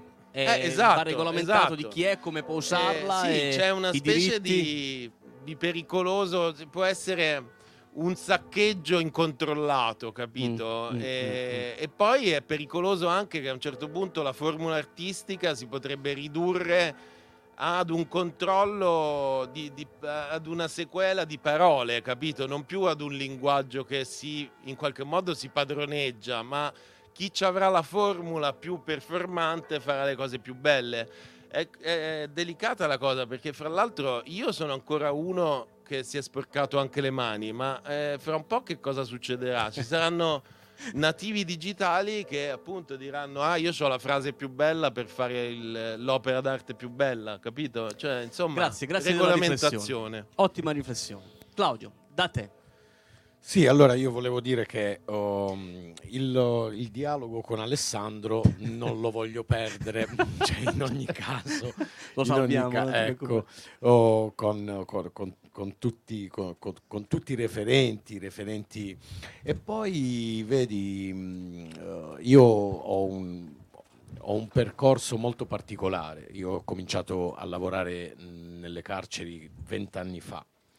Quindi, come dire, mh, io sono molto affezionato all'errore, al difetto, capito? Io, eh, cioè, non esiste arte senza difetto. Quindi, quindi mh, questa uh, forma, appunto, come diceva anche Giuseppe, cioè di raggiungimento di una, mh, di una pulizia, di una perfezione, di una possibilità, mh, come dire, oh, infinita di, pos- appunto, Di possibilità. di possibilità non porta a nulla se l'artista non ha in sé un gap, cioè è il, è il gap, è l'errore che crea l'arte. Se tutto è troppo lineare non c'è arte. Non succede. Non Non succede. c'è. e forse è proprio questa la differenza tra cioè tra l'evoluzione massima dell'intelligenza artificiale e invece la peculiarità umana che come dire mh, l'umano è umano e, e se vogliamo è bello perché è umano perché arranca per arrivare a un obiettivo Perché è imperfetto. perché è imperfetto, perché è imperfetto e quindi cerca di superare anche quella appunto la drammaturgia, cioè eh, la drammaturgia è- costituita da un conflitto. Se non c'è conflitto nel fare le cose e poi dopodiché non, non- non c'è eh, movimento dell'azione, capito? Quindi tutto ciò che può essere mh, un, un percorso di eh, raggiungimento di, per- di una performance illimitata, perfetta, pulita, eh, infallibile, mh, non penso che forse nell'economia, in altri campi probabilmente, eh, ma nell'arte non penso possa, anzi è proprio quello, cioè noi stiamo facendo un percorso, ma penso con tutti gli artisti che stanno avendo a che fare con, eh, con l'intelligenza artificiale, noi stiamo cercando di creare l'errore, cioè eh, non tanto l'errore quanto ehm, l'indefinito, cioè l'intelligenza artificiale per me deve essere oh, come se fosse una presenza di un attore Come fosse un attore, un tuo collega. un, un che attore che però mh, eh, partecipa per la prima volta. Cioè Ok. come se io dal pubblico prendessi una persona e la facessi partecipare, partecipare a un, un processo. Allora quella persona sta improvvisando in quel momento. Quindi io oh, con Alessandro, ovviamente è più difficile, ma stiamo cercando proprio di creare questa indeterminatezza nella presenza dello- L'improvvisatore intelligente, Eh. artificiale, diciamo. Artificiale. Va bene, va bene. È stato bellissimo, vi ringrazio. Grazie Alessandro, grazie Claudio, Grazie, grazie. Giuseppe. Grazie a voi. Andate sui canali, sui social di questi tre signori perché pubblicano sempre cose molto interessanti da seguire. Grazie. Insomma, e allora noi ci avviamo verso la chiusura, ma non prima di chiamare qui con me la persona che in Polaris ha preso la responsabilità di seguire i prodotti, di dargli un nome, di dargli tra un po' anche una sembianza fisica e parlo con Alfonso. Vieni qui Alfonso. Eccolo qua che arriva in tutta la sua altezza. Oh, ma sono tutti più alti di me, io c'ho un problema, eh. Allora mi siedo. Scherzo, chiaramente. Ti levo il problema. E insieme a noi ci sarà anche Roberta. Vieni Roberta, Raccon- raccontiamo adesso un po'... Allora, visto che vi siete messi qua, io ritorno di qua. Allora, intanto tu che hai ascoltato dall'inizio a praticamente alla chiusura di questa mattinata, una tua opinione rispetto a come abbiamo raccontato secondo te questo binomio? Bene. No, dico, insomma, la tua opinione, non Ok, nel senso di come la l'abbiamo ris- fatto. No, no, no, vabbè, partiamo dalla risposta. Sì, sì, sì. eh, come L'abbiamo dire, fatto bene, sintetica. e va bene. Ok, bene, direi, a me è piaciuto molto, ho ascoltato tutto ed era estremamente interessante, quindi direi molto bene, bella cornice, sicuramente ben dispone all'ascolto di queste tematiche. E, no, e, diciamo, per me c'è un tema che è molto caro, no? e tra l'altro qua a Firenze forse è una cosa che sentiamo ancora di più perché ci dà una connotazione storica, sì. ok?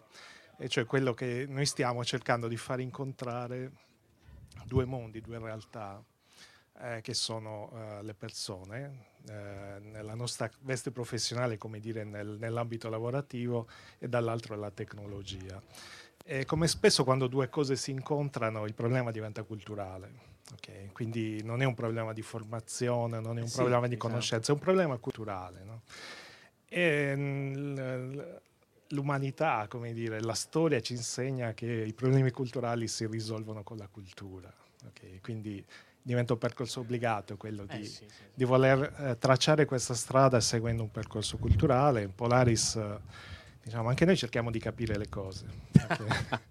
Sì, me vi riesce molto bene, tra l'altro, perché eh, da questa chiacchierata che oggi abbiamo fatto a un certo punto, io mi sono ehm, tirato fuori dal contesto arte, guardavo, l'ho detto anche Giuseppe e Claudio, mi, sono- mi sembravano due clienti che con cui stavamo ragionando di come l'AI può essere utilizzata all'interno della propria azienda. E quindi secondo me tu che in Polaris hai la responsabilità di seguire i prodotti, di governare lo sviluppo dei prodotti, un po' di appunti li avrai presi di sicuro, perché poi quando si va dal cliente, il cliente ci dice tante cose, ma poi dobbiamo tirar fuori la lista della spesa per realizzare quello che lui vuole. E eh, dato che i desideri dei clienti sono tanti, come in Polaris avete pensato di organizzare l'offerta dei prodotti? Sì, allora noi quest'anno stiamo mh, eh, lanciando sul mercato Sì. delle soluzioni. Diciamo, noi come, come approccio nel nostro lavoro non, ehm, non vendiamo prodotti in quanto tali, ok? quindi diciamo ci poniamo un po' come mediatori, quindi aiutiamo le, le realtà a scoprire le proprie esigenze e gli spazi di opportunità per inserire la tecnologia nella loro attività e, e dall'altra parte cerchiamo anche di soddisfare quelle che sono le esigenze. Quindi da un lato andiamo a introdurre soluzioni di mercato laddove è necessario, ma mh, c'era il buon Alessandro qui, facciamo anche tanto lavoro in casa, anche Sì, eh. perché è un settore nuovo e tante cose devono essere create o devono essere create nel modo che noi riteniamo giusto. Quindi quest'anno stiamo lanciando sul mercato una serie di, di soluzioni che sono, sono gli strumenti tecnologici che noi usiamo per creare delle risposte alle esigenze di, Di alcune categorie Ok, di, di clienti, ok. esatto. E siccome, come dicevamo prima, a noi ci piace capire e anche affezionarci alle cose, perché siamo appassionati in quello che Sì, facciamo, eh. gli abbiamo anche dato dei nomi, Dei nomi. dei nomi, dei nomi che per noi tra l'altro sono molto Dimmi cari. che uno l'avete chiamato Pasquale perché sennò quello se la prende. Non l'avete Allora, chiamato Pasquale? Pasquale no, perché non abbiamo ancora fatto un prodotto Visto? Che meriti detto. un nome così importante. ecco, quindi ce lo siamo tenuto riserva. Beh, lui, io lo, lo dico sempre che lui è forte. ok, quindi Pasquale no perché è, in troppo lista, importante. lista. Il prossimo sarà Pasquale. Ma Esattamente, ma no, noi abbiamo, eh, ora ti racconto un po' di nomi, pre- comincio a presentare questa squadra, Dai, no? dai. noi, la, noi la- la- ce la immaginiamo come una squadra di assistenti AI che ci portiamo dietro per poi lasciare nelle aziende a dare una mano a diversi tipi di, di figure a fare il loro lavoro. La- il primo membro di questa squadra, insomma, eh, non, sono- non è una squadra di calcio perché ancora sono troppo pochi. ma-. Di calcetto, dai, di Di calcio a calcetto cinque, già dai. va meglio. Il calcetto ce la facciamo Ok. bene. Il primo membro è Janas. Janas. Esattamente, eh, per chi ha, ha radici isolane come noi, Noi. questo è un nome molto importante. Ehm, Janas è eh, lo strumento che noi eh, utilizziamo per mh, parlare con i responsabili di produzione, quindi diciamo è lo strumento che ci permette di eh, aiutare i responsabili di produzione a gestire le problematiche legate alla pianificazione e alla gestione delle esigenze eh, di questa categoria, diciamo, nell'ambito dei, dei- dei Quindi prodotti. Janas, produzione. Janas sì, Ok. produzione più diciamo in termini di pianificazione. Pianificazione per- della produzione. Esattamente, perché pianificazione significa poter osservare e capire che cosa sta succedendo in- nella propria realtà di produzione, essere in grado di programmarla ed essere in grado di gestirla anche, quindi di intervenire in tutte quelle che possono essere poi le esigenze che vengono fuori da questo punto di vista. Interessante. Ehm, un altro membro della nostra squadra, il terzino, diciamo. I terzini, quindi questo è il portiere. Andiamo con i terzini. Evan. Evan. Evan è il, il membro della nostra squadra che noi invece eh, lo usiamo come interlocutore per gli operatori della produzione, ok? Mm. Perché poi diciamo no- eh, nelle aziende non ci sono solo le persone che pensano, ci sono anche le persone Qualcuno che le fanno. cose deve fare. E, ehm, e quindi in questo caso noi abbiamo, ehm, un- un- proponiamo uno strumento che è in grado di assistere gli operatori di produzione in tutte quelle che sono le tematiche legate alla gestione del timing della supervisione della produzione. Quindi, ehm, è è un po' un facilitatore dell'interazione anche con le macchine, perché oggi le aziende si si dotano sempre di più di macchine, Macchine sofisticate, macchine sofisticate. interconnesse che Mm. possono essere complicate, possono rappresentare un livello di complessità ulteriore, diciamo, quindi noi ci mettiamo questo, questo, questo facilitatore, che è un termine che a me piace molto, quello del facilitatore. ok? Eh, scorrendo sempre la nostra lista, perché poi il mondo produttivo è molto Andiamo a centrocampo? Andiamo a centrocampo, esattamente. Eh, una cosa che tra l'altro sta diventando estremamente importante negli ultimi anni nelle aziende è tutta la parte legata alla logistica Ok. e alla gestione de- degli approvvigionamenti, dei materiali, dei magazzini, di queste tematiche, che eh, sta diventando anche ormai, tutti lo sanno, estremamente complicata perché il mondo sta diventando I complicato. prezzi su questi cambiano. Qualcuno mi ha detto che i prezzi stanno cambiando ultimamente. Esattamente. Quindi eh, le- lei si chiama o lui Lei- si chiama? Lei, perché vogliamo anche una, una lei, si chiama Ciara. Ah, ok. Ciara è nostra- il nostro assistente per diciamo, chi gestisce la logistica e i magazzini. Quindi mi sembra di capire che il sesso ancora non è stato definito, se è maschio, femmina o fluido, insomma, ancora no, non si sa. eh, dall'altro appunto mi piace agganciarmi all'intervento di prima e pensare che viviamo in un mondo molto variegato Ma da questo sì. punto di vista. Ok. Eh, andiamo avanti, scorro la lista perché io non ho più la memoria che mi illudo di aver avuto un tempo.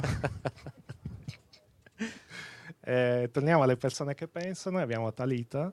Talita è la nostra soluzione di, di analisi fondamentalmente, una soluzione che permette di fare lavori di analisi su indicatori economico-finanziari, dati di produzione, dati storici, eh, modelli di forecasting, quindi modelli previsionali, eccetera. Quindi diciamo perché poi eh, il lavoro va eseguito, bisogna anche capire come sta andando su altri fronti, Certo. sul piano economico e come Ok. gestirlo. ok? E ehm, guardo Michele mentre racconto questo, tra l'altro è il nome che a me personalmente piace di più, ma non vuol dire nulla. Sono Michele? fatto di gusto. No, Ah. Michele lo guardo perché è il mio, è il mio compagno di crimine in questa cosa, che è Aurora. Aurora. Aurora invece è la nostra soluzione per le aziende del mondo mh, eh, dell'industria agroalimentare. ok? Ora capisco perché Michele. eh, che ha delle specificità molto diverse, no? perché mh, come, come a me piace dire spesso, eh, le macchine funzionano, ragionano, eccetera, eh, i campi e le piante spesso hanno una propria opinione su come vanno le cose e quindi bisogna rapportarci in maniera diversa.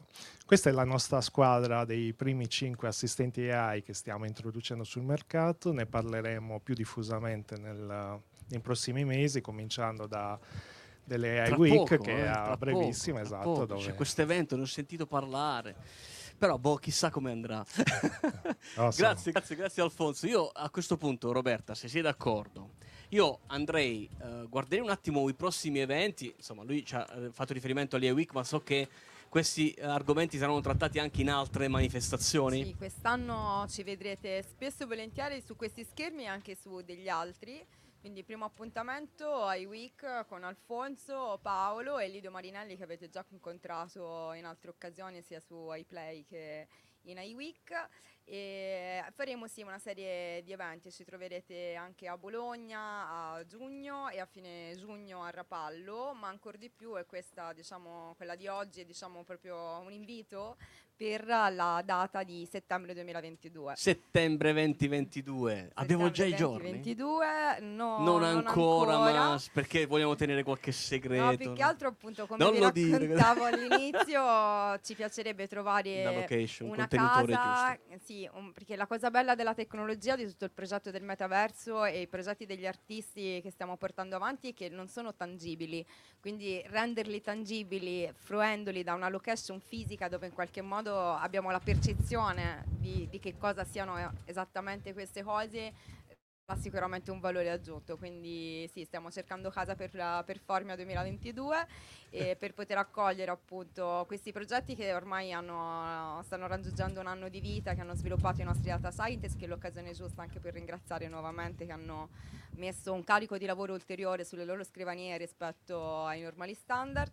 E chiudo perché poi se no dicono che parlo troppo e le, le due call to artist che abbiamo raccontato diciamo, durante questa giornata.